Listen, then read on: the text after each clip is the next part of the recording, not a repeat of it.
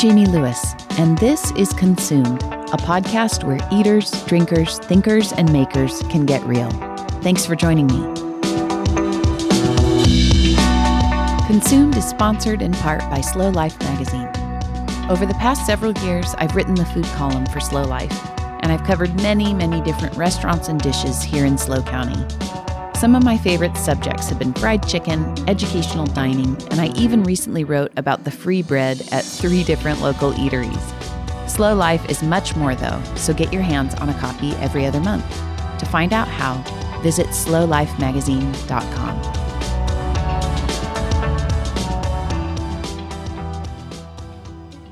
In my career as a food writer, I've had the extraordinary opportunity to write for Life and Thyme magazine a photo driven and long form journal that prides itself on culinary storytelling. That publication is headed up by Antonio Diaz, a young entrepreneur who fell in love with food while working in design for tech firms in San Francisco. The magazine, which started as a hobby, is now an international publication that has covered some of the most significant players in the food industry, from Mexico City to Rome to New Orleans, Yemen, and even Paso Robles. Now based out of Los Angeles, Antonio and his team have most recently won their third Emmy for the PBS series The Migrant Kitchen, which explores California's booming food scene through the eyes of a new generation of chefs whose cuisine is inspired by the immigrant experience.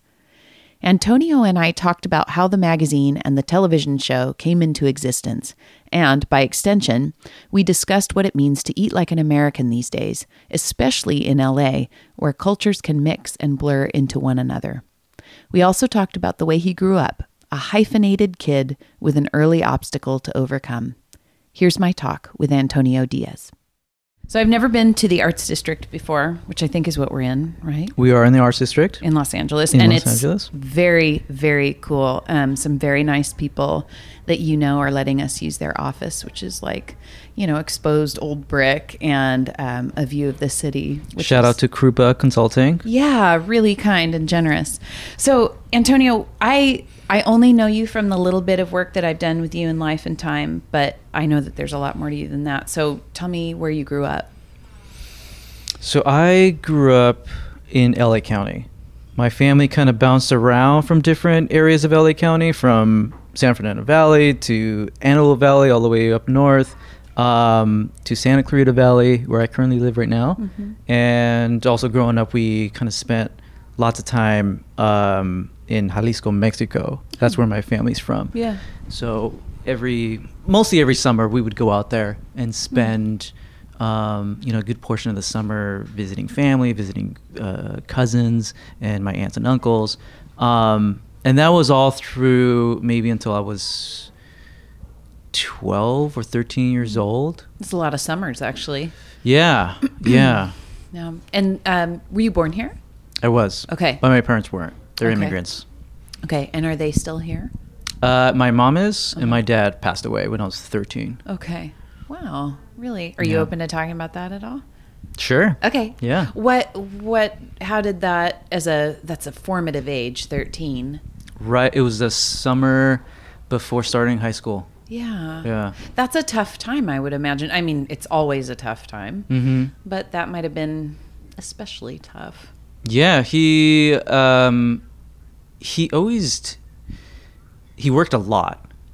So we're we're a typical Mexican American family where um, my parents are immigrants. My father is the the man of the house, bringing in you know the money for the family. My mom's a stay at home mom, and we always try to live in areas that, um, at least through my parents' eyes, we would have a better opportunity. Mm-hmm. And um, I'm one of three kids. I'm the youngest. Uh, so my dad, he, as an immigrant, you're kind of like working a bunch of different odd jobs. He was a bartender. That was really his main profession, and this was before bartending was like Mixology. Mixologist, yeah. At that point, the bartender was like the priest because you just drown them in, in your sorrows, right? Mhm. Um, so he was a bartender. He did uh, various different like odd jobs throughout um, the weekend when he was not working. Um, he would bartend in one restaurant and then bartend in a different restaurant. So he was constantly like working three jobs. So I didn't get to see him as much. Um, but he always seemed like this, uh, this this this untouchable guy, you know. Um, and when I was just like right before I th- turned thirteen, uh, this was either like at the end, like towards the end of two thousand or early two thousand one. Um, my dad was snoring a lot, and it was just kind of like this odd sort of snoring and my mom was getting concerned. She's like, "You got to go see the doctor. You got to go see the doctor." And finally, he did, and they noticed that there was a tumor. There was something, or at least there was something in his thyroid gland. Oh wow. Yeah. Um, and wow, we're just like jumping right in. Yeah. Uh, Sorry. I First did question warn right you. out the door. so uh, they check it, and as soon as they started poking him to do a biopsy, um, it basically woke the cancer that was dormant. Whoa. And it could have been do- triggered it. It triggered it, yeah. And it was dormant for who knows, maybe years, years, decades. I don't know. Yeah. Um, and as soon as they started poking it, it just triggered it, and it went crazy, Oh my god. and it just completely consumed him. Um, so from the day that they did a biopsy, he lasted six months. Oh my goodness. Yeah. Wow. Yeah. Wow.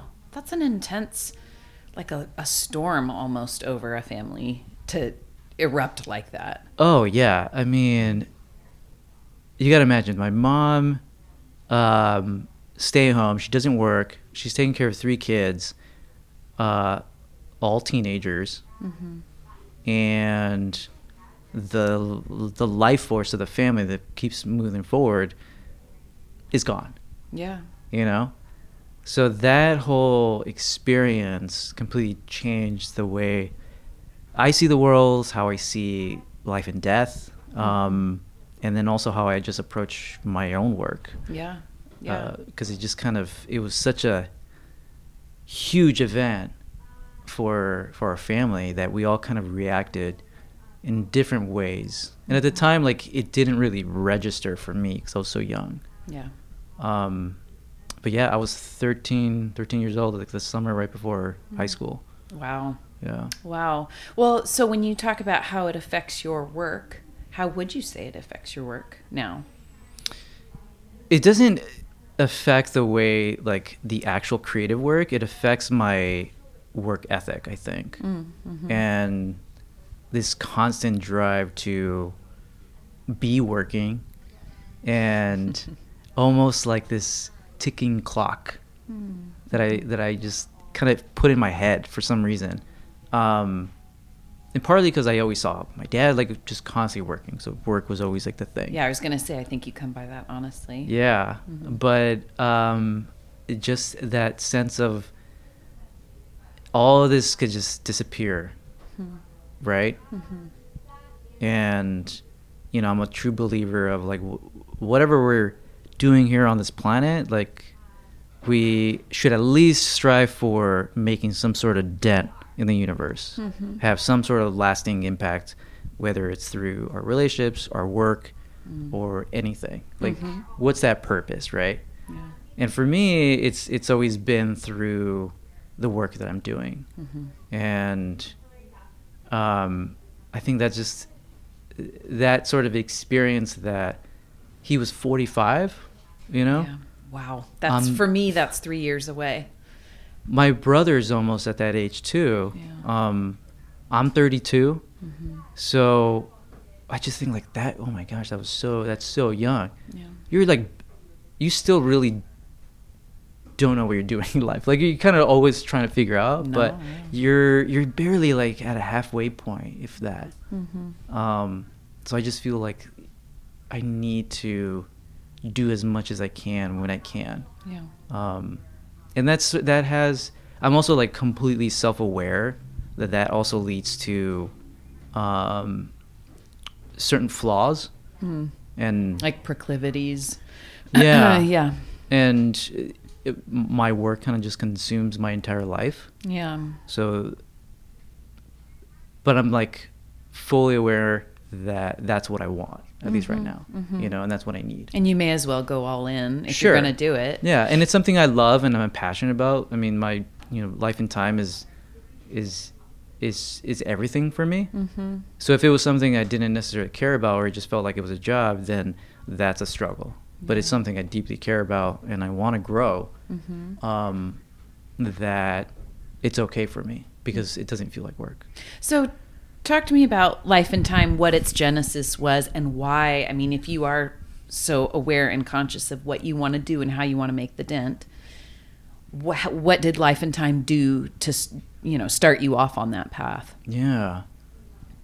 I always find it it's more interesting where we're going now than how I began it because Mm. the way I began it this was never part of the plan. You know, where we're at right now and what that means for myself and for our company and for our team. Um, it wasn't like we had this grand plan seven years ago. yeah. It was like this is where we're headed and like we're gonna change the world with this company. It was not like that. Hmm. It just kind of happened organically. And that vision was being shaped along the way. Um, Life and Thyme was just a creative outlet. Really? Yeah, it was just a thing. It was a hobby, just a thing to stay uh, creatively uh, engaged um, while I was running another company. What company were you running? It was a company called Toi, T O I, and they still they're still around. Um, it's a design company. So my background is in graphic design, web design, uh, mobile design, working with tech startups up in San Francisco. Oh, I had no idea. Yeah. So that was my background. It was always like in the tech design sort of community. Um, and I've always been a terrible student and a terrible employee. Mm-hmm. Type A, 100%. Yeah. Yeah. So what is there left to do is to be an entrepreneur, right?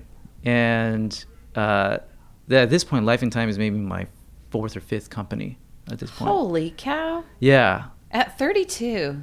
There's, wow. There's been a few failures along the way, um, but the last two that have been the most successful is Toi being one of them, and then Life and Thyme. Mhm. Um, so I co-founded it with another business partner ten years ago or something like that, Mhm. and it was great. But I just I never felt, even if I was a partner, I didn't feel like fully um, challenged or at least fully. Uh, I don't know, creatively interested. Was it more like satisfying clients' desires, that Yeah. kind of thing? It's an agency, Yeah. you know. We just get hired, we do the work for someone else, and we close that door. Yeah. So there's no sense of ownership with the work, Mhm. right? Um, Was it focused on food or anything like that? no, it was Okay. all uh, tech startups. Did that, okay, got it. Yeah. So it was all in San Francisco, Mm. working with VCs, working with uh, tech companies that got VC money. Mm-hmm. So we would come in and handle the development and the design of their new app, right? Yeah. So that sort of thing. Yeah. Um, and while I was going up to San Francisco, after all the day meetings and meeting with the team, at night when we go out to eat, that was the Hmm. that was the part that I liked. Yeah. That was a thrill of just Hmm. exploring the food culture of San Francisco Which is just infinite. infinite, Yeah. right? And at that time, LA's food culture was barely bubbling up. Right. It Yeah. wasn't what it is today.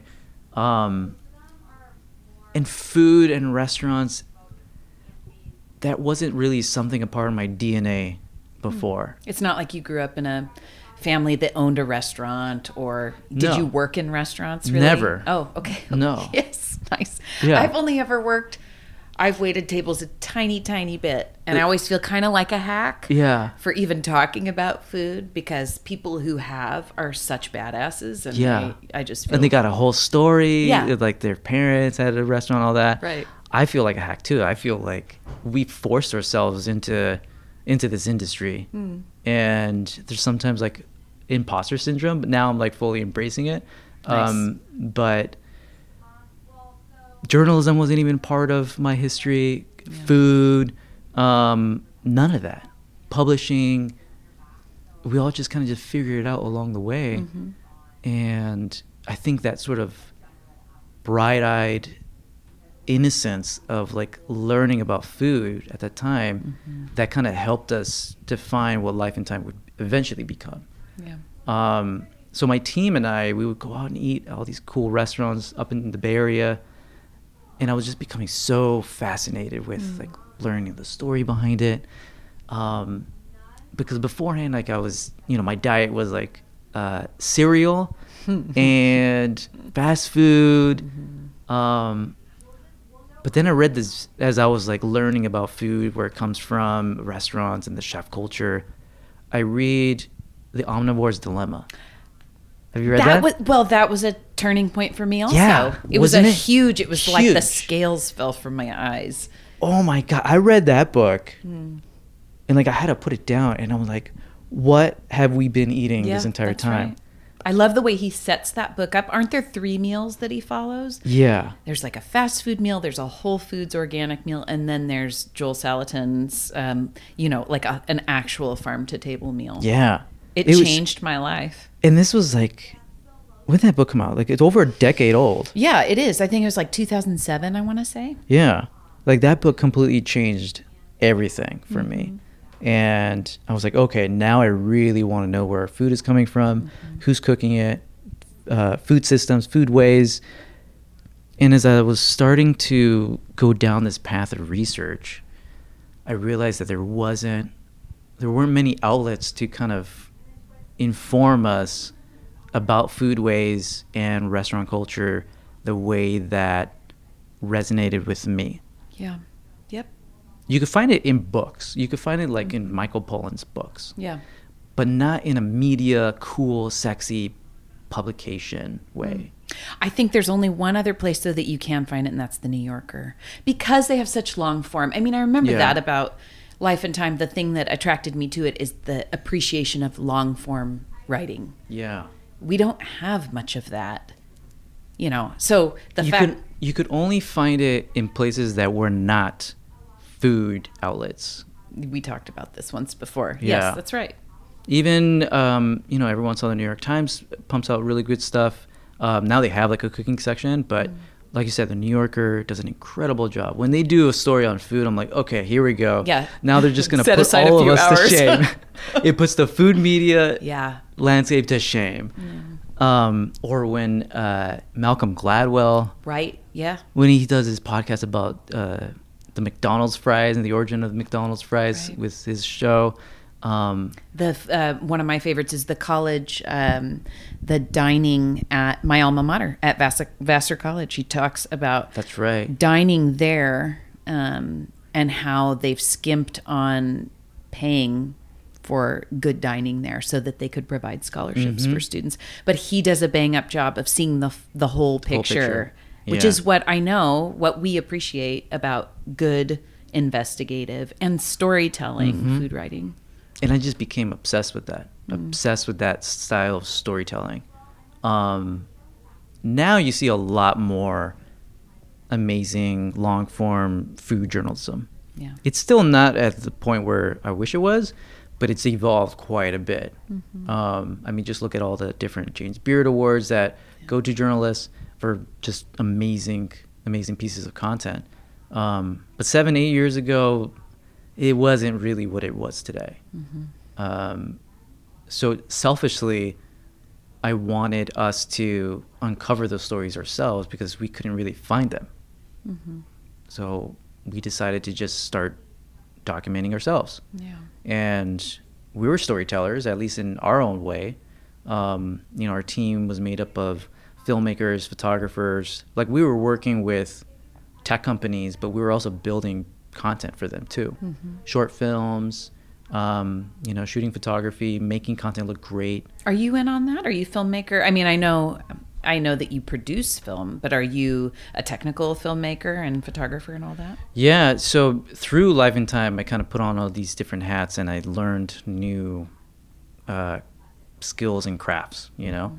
And uh, now I could say like I guess I am a filmmaker, photographer, producer, entrepreneur, editor in chief. Like I've worn all the hats, Yeah. and I'm the type of person that needs to. I need to like taste it. I need to feel it. I need to experience something in order to understand it. And if you tell me like that pan is hot, I'm not gonna believe you until I put my hand on it. like it- I'm that stubborn Yeah. um, and that stubbornness has led me to find ways to learn new skills so I could fully understand it and then I could kind of impart that back onto a team and let them run it.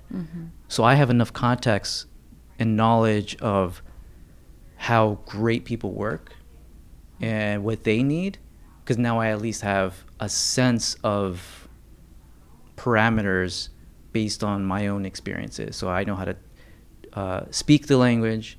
I know how to uh, what to look for, and now when I work with a photographer, like I've shot many many shoots now at this point, so I'm able to have a different conversation with them Yeah. as far as like what we need. Mm. Um, or the opposite has happened where we work with a photographer and I'm not happy with the end product. I'm like, shit, I could just shoot it myself and Yeah. just figure it out.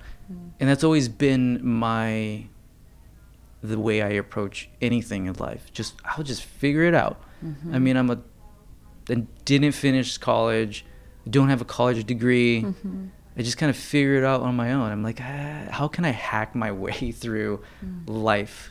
You know, find efficiencies. Mm-hmm. Um, and instead of going through life in a set, predetermined way, and that's how society tells you to to do it, I'm gonna find a way to kind of hack my way and find shortcuts. Oh God, you've certainly done that with Life and Thyme. When you first, um, did you have to scrape a bunch of money together to put out your first issue? I scraped together my own money, yeah. Yeah. So we have no, we've never received any funding Yeah. before, um, and that's that's good and bad. Good because it's a, it's far more better to have a, uh, a profit and loss company, Mm-hmm. where it's built like a business, where, you know, you make profit and you have losses. You're not playing with other people's money. Yeah, I agree. And I came from that world. I came from that tech world where you're given millions of dollars of funding and you need to burn through that in a year and a half and then you have to do another fundraising round. That scares me so much. It's So much, ridiculous. Yeah. It's an entire bubble and now so many of these companies like they don't even exist. yeah, it's not even real. Yeah. It's just monopoly money. Yeah. The founders that have no idea how to run a company because they're playing with other people's money. Hmm. Um, and then you just burn through so much money.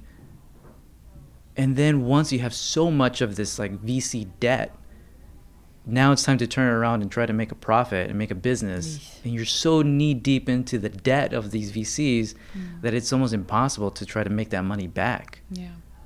So the goal is to just get bought by mm-hmm. Google and these other companies. So it's never really to make a business; it's just to get acquired. Right.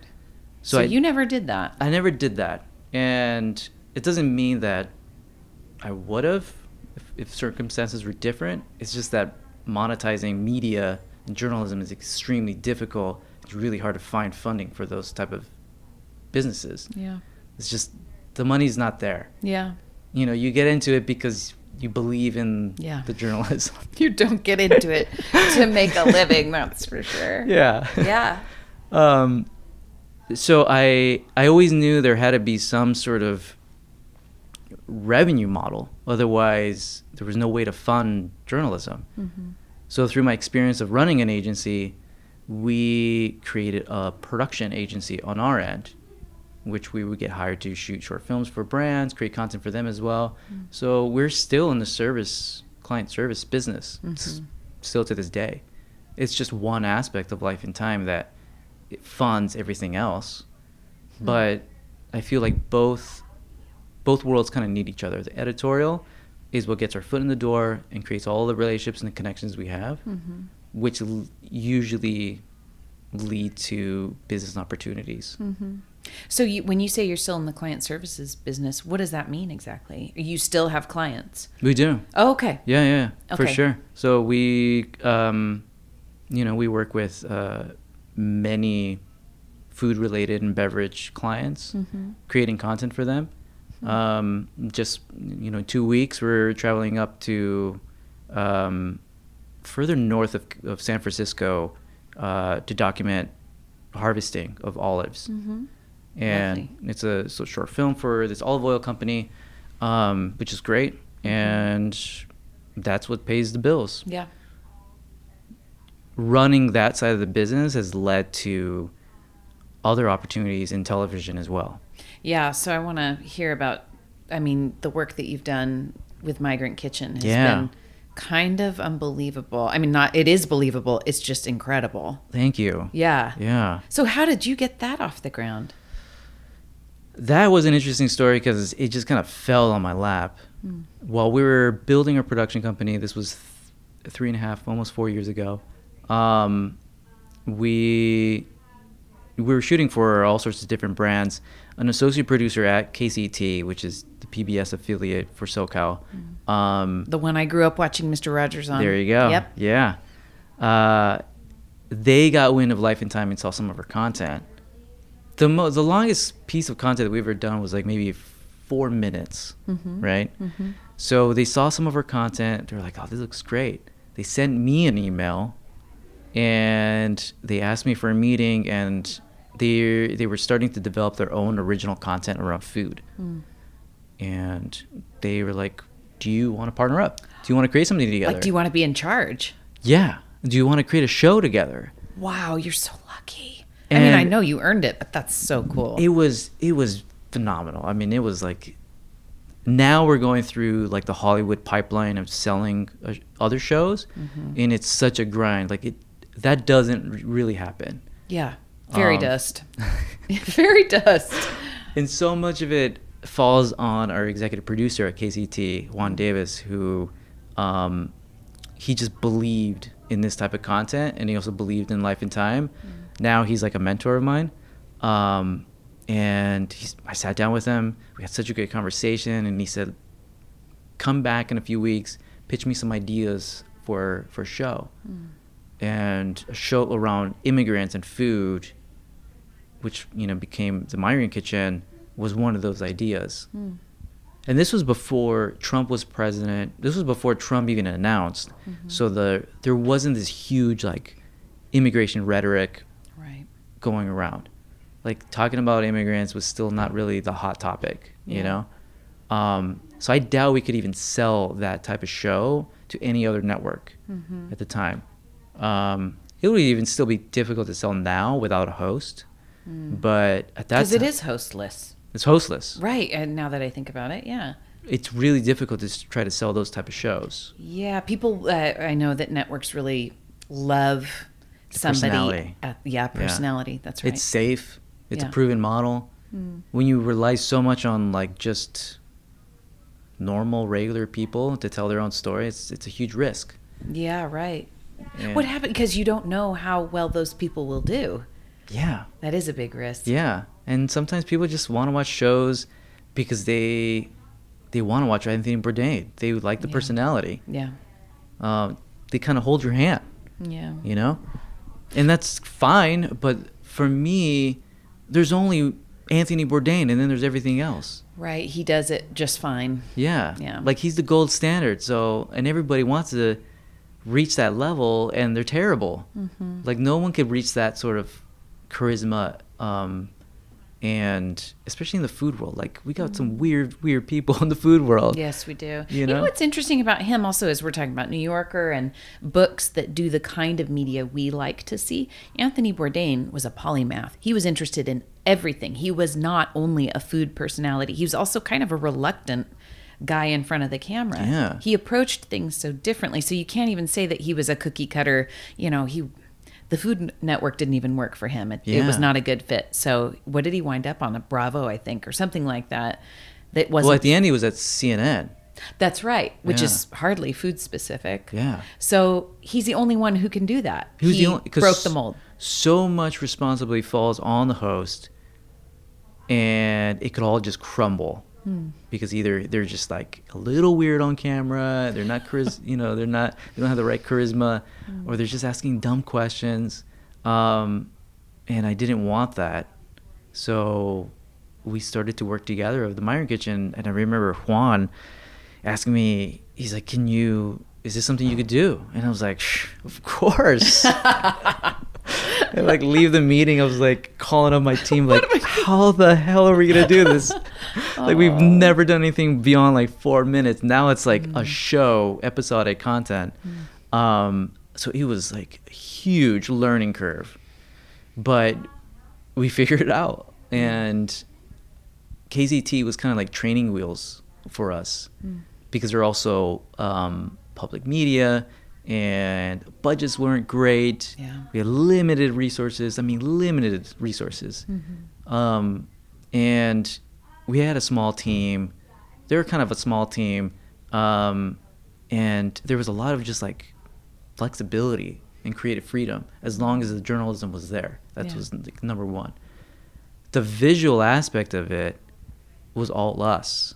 Yeah. And, And- it's so big. It's a it's a character in itself. yeah the style the music everything we had a touch you know i didn't even want to license music i wanted to create original music Yeah. with a composer Mm-hmm. and we did all that so we kind of set our own standard so high that i think we're the ones we're like our own enemy because like we have limited resources limited funds and we're also producing something that is looks high production value Right.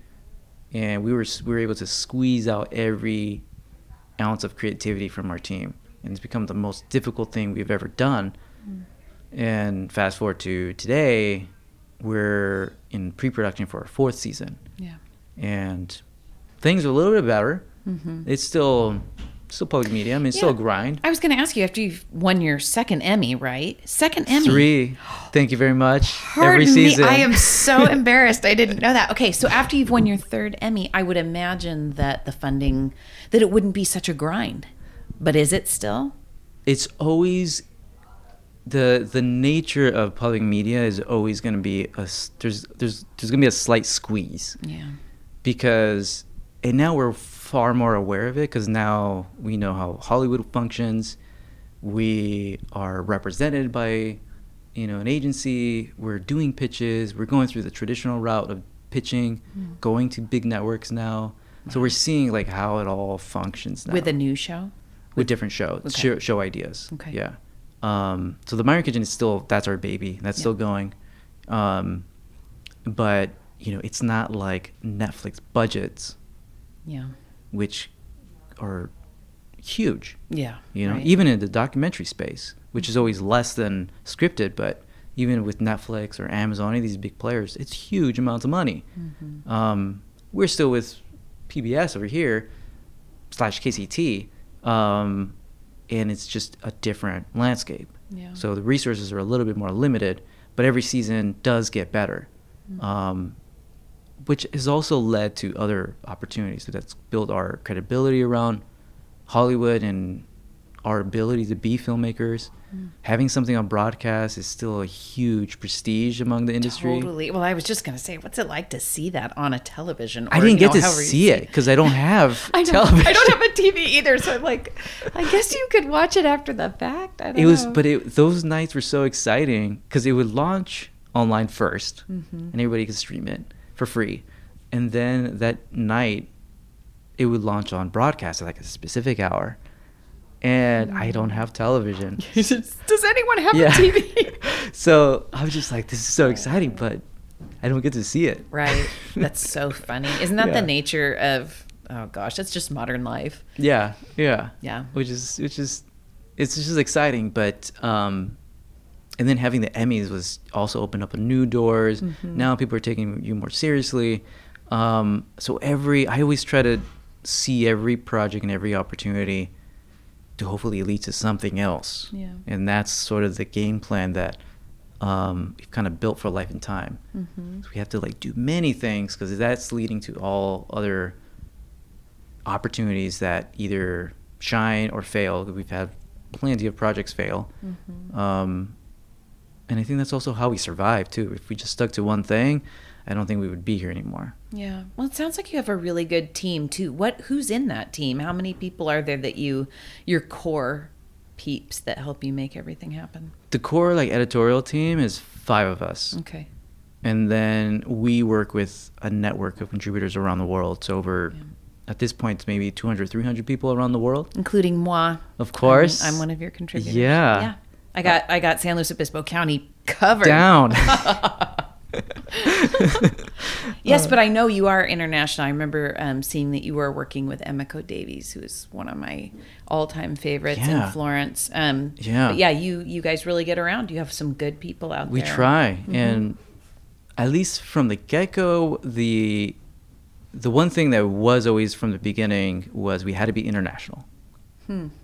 I didn't just want to be la based or california based. I wanted to travel the world through our work. Mm-hmm. because i was just so fascinated with culture in itself. To me i just so fascinated with just learning about culture the anthropology around why everything exists. And i'm like a true believer of everything that we are and we do we're a product of so many other factors that have contributed to who we are as especially people as Americans. especially as Americans. And that sort of cultural um, uh, DNA is, I think, what matters in food. Yeah. A chef isn't a chef just because that's who they are. It was a it was a combination of all these other experiences that led him, or at least created a, an environment for him to become or her a chef. Mm-hmm. And now we're starting to see that more with minority food and ethnic food. Is you're having these um, brown and black chefs take control of their identity and now look at their own heritage and say, you know what, I could create food, modern food, or or creative food that's based on my heritage and my authenticity and those experiences than working for you know a European style restaurant, Yeah. which they have no personal connection to. Right, right. With um, with respect to that, I have to believe that the fact that you're based out of LA has something to do with that because that is so totally happening here. Of course, LA yeah. has become, by many standards, the food capital of the, city. world. Yeah, the Yeah. city. Yeah, and of that also opened up so many, so much, so many of our eyes to like what is possible with culture, experiences, and food, because we we're also kind of like in a bubble, Mhm. living here in LA. Like Mhm. it just it's so natural for us to be amongst so many different immigrants and cultures Mhm. that that creates its own culture in itself. What does that mean? I mean, wh- how do you describe that? I think in the context of of food, um, you have these. Now we're at, we're at a point where you have these um, minority chefs, these hyphenated immigrants, Mhm. the Mexican Americans, the Japanese Americans, where they kind of group like I did, where I wasn't born in Mexico. I had one foot in Mexico and another foot in America, Mm-hmm. and that kind of creates this m- weird middle ground Mm-hmm. and you're constantly looking for your own identity. And I wasn't brown enough for Mexico. I wasn't white enough for America. So you're kind of like, where do I fit in this whole thing? Not one or the other. One, yeah, not one or the other. My identity now feels very LA County, Yes. and that's my identity. That's I feel like Angelino, Mhm. not Mexican, not anything else Mm. and we're starting to see a lot of that with with the restaurant and, and, and food culture here where you can't really say it's one thing or the other because it's a mix Yeah. you know Mm-hmm. and older generations or there's there's people from specific cultures that they're looking for traditional authentic food and they go to you know Guerrilla Tacos or nightshade here in the arts district and it's like that's not authentic that's This not traditional food. yeah, Yeah. it's not my food but it is Mm, yeah. you know to that specific person because they grew up with all these different cultures Yeah. so you're tasting something that is Chinese, using Mexican ingredients Right. and techniques and spices from another culture. It's Could all kind French. in- Yeah, Right. Right. Um, and the chef had like French training, but their background is from China. Yeah. And so, but we have so many like Latin ingredients here. It's, it's all mixed Yeah. in. To me, that is the most special place to be in right now. And that's why I think that's why LA is so interesting Mm. because it's all of these cultures mixing in Yeah. and creating new cultures, and, and it's a, it's a new evolution of of where food is going. But you're saying that that hyphenated culture can become its own bubble. It could become its own bubble in a place like LA because uh, socially and politically, we become so open to so many other cultures that um, if you go to different parts of the country that aren't a part of all these cultures mixing together on a daily basis, Where it's just, you know, it's day it's a, a regular thing. it's a rig. Yeah, exactly. Yeah. um like there's still places around the country where it's still like very stark like you mm-hmm. still have your white community over here and you have your black community over here. Mm-hmm. And like it's still like that. Mm-hmm. Um and then you go to LA or New York these like major metro areas where it's just a bunch of cultures mixed in together. So we're all a product of our environment. So if you continuously grew up in a place like that you're going to see the world differently. And you're going to hopefully be more open to other cultures or at least create more empathy towards the struggles of other cultures that they're facing Yeah.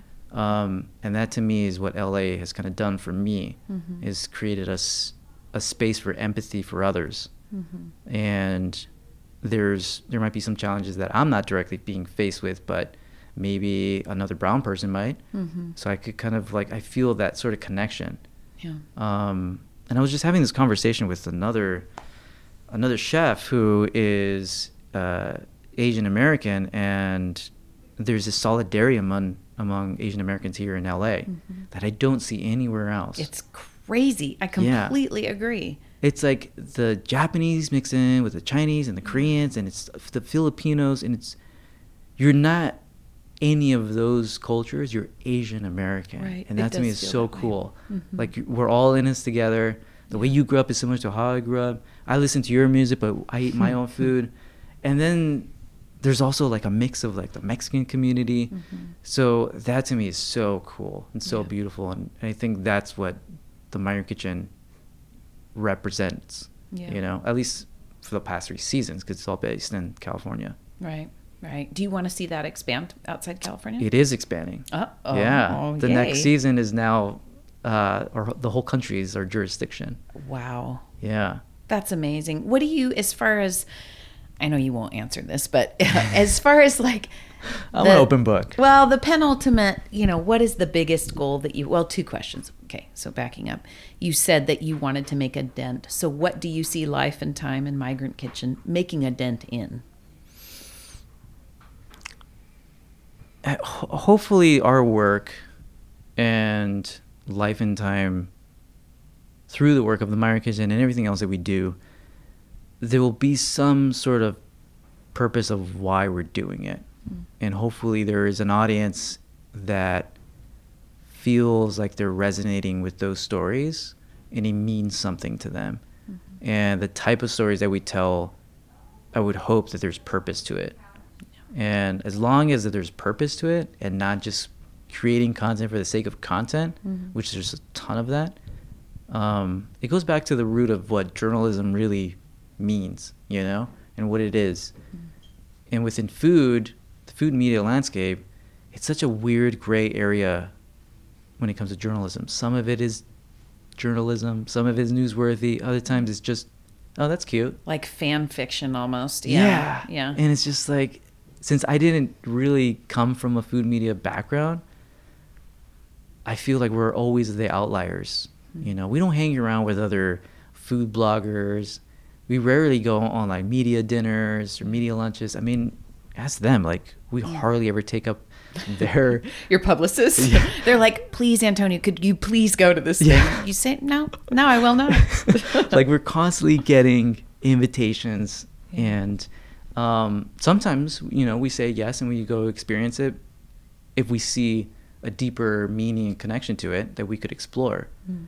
but so much of it is just so um, like gluttonous. Just like Yeah. it's just I don't know what what it is. Like why is why do we need to tell the rest of the world about the top ten places where chefs eat out? You know, Yeah. after hours. Like Yeah. I don't really care about any of that. But that's not true to your mission. From the beginning, Right. that hasn't been the mission. Yeah. So I would hope that as long as we're always searching for purpose with our work, that's always going to define the type of work that we do and to not lose sight because it's sometimes easy to lose sight because this is this can be a very luxury industry. Yeah. Oh, 100%. Right. And I don't want to lose sight of becoming, you know, I don't want to become that either. Yeah. So if we could find the anthropology and the and the human stories using food, hmm we have at least done something. Yeah. You know, so hopefully that's going to be the dent that we're that we're making where our content is actually informing and you're being educated. Like I'm a huge believer in education too. Mhm. That's why I, I also liked working with PBS because that's what they do. They Yes. educate Right. and they have creative freedom. You know, Mhm. um, so that kind of also just trained me on how we approach stories. Working with the Migrant Kitchen completely changed the way we approach our stories as well, because that formula forced us to always look at what's the journalism behind what we're doing Mhm. and the stories. And if we're sitting down with a chef, it's not just about their food, but can we learn about the historical context of their environment? Totally. Yes. If we're doing a story or a, um, an episode on a Michelin star chef in Chinatown, San Francisco, why does that restaurant and that chef exist? Mhm. So we keep on peeling the layers and we go all the way back to the beginning of Chinese Americans or the beginning of Chinese immigrants Mm. entering California. Yeah. There's so much racism and so much challenges that they had to face that has a ripple effect to where we are today. Yeah. And I think food is the perfect vehicle to identify that ripple effect. Mm-hmm. As you're talking, I'm thinking, I don't think this could happen in any. Well, I don't. I was thinking old world, new world. I don't think a magazine like what your, publication like yours, or a show like yours, or even a podcast like this could exist anywhere except the new world, because so much of it, Australia, New Zealand, um, uh, South Africa, America, Canada, we are, we are offshoots of something bigger where Sure. lots of people pile on, and now we have a story. Mm-hmm. Where do you come from? Where do you come from? Why am I eating this? Why am I eating this here? Yeah. And and you know, how do you prepare something that in your home country requires these ingredients and you can't get them here, so how do you make do? Yeah. It, now we can get interested. Right. Yeah. And you can't escape those migrations that ended in America. And I think that leads into that American curiosity. Hmm. We're so curious Mhm. just as Americans. And I think the curiosity comes from a lack of rooted identity. Hmm. Because if you look at the identity of what really makes like an Italian Italian or even Mhm. a Mexican, you could really identi- really identify that. Yeah. And it stems from family, the way you grew up, the way they see food, the way that the way that we see food is so different than the way others see food. Mhm. Why are Americans constantly fantasizing about how the French eat Yeah. or how the Italians eat? Mhm. No other country outside of America is fantasizing about how Americans eat. we're we're the only ones that were constantly like, oh, like the French, Yeah. you know, or I went to Florence and like I just fell in love with with this and this and that. Like there's all these like it's so romantic. Yeah. No other culture is saying the same thing about Americans. They might be saying about other countries, but Yes. America never had that identity Yeah. with food. No romance. No romance. Yeah. You know?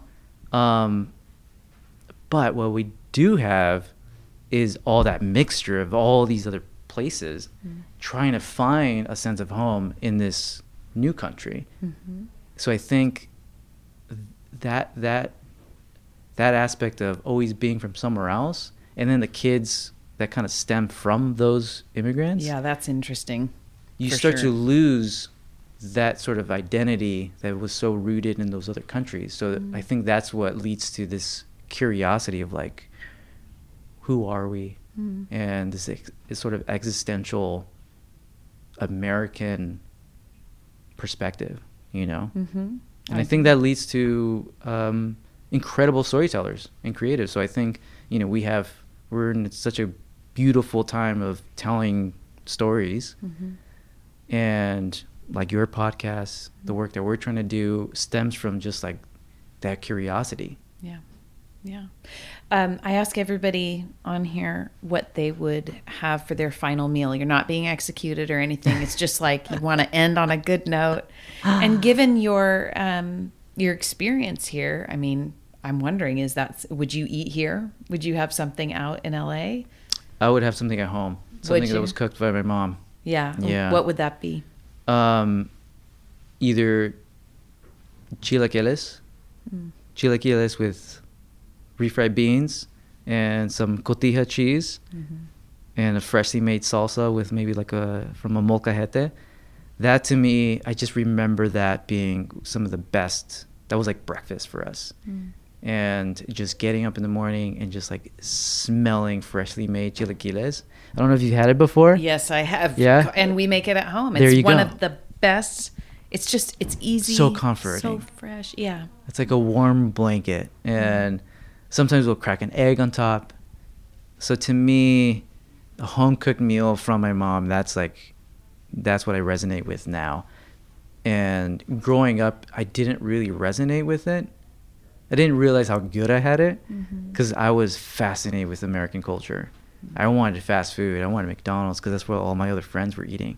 But growing up in a in a Mexican household, like you always ate Mexican food. So it was everything I knew, but I was like, this is boring. And then you grow up and you read Michael Pollan, and then you realize, like, oh my god, like I had it so good, and now that's all I want. Yeah. so chilaquiles, refried beans, that's the perfect meal. That's a good answer. Thank you so much for taking time to Thanks, talk to Jamie. me. Thank you. Consumed is produced by me, Jamie Lewis, and edited by Chris Lambert. Thanks again for listening to this podcast, and be sure to support the good folks who join me each episode. To learn more about any of my guests, visit letsgetconsumed.com. Until next time, I'm Jamie Lewis.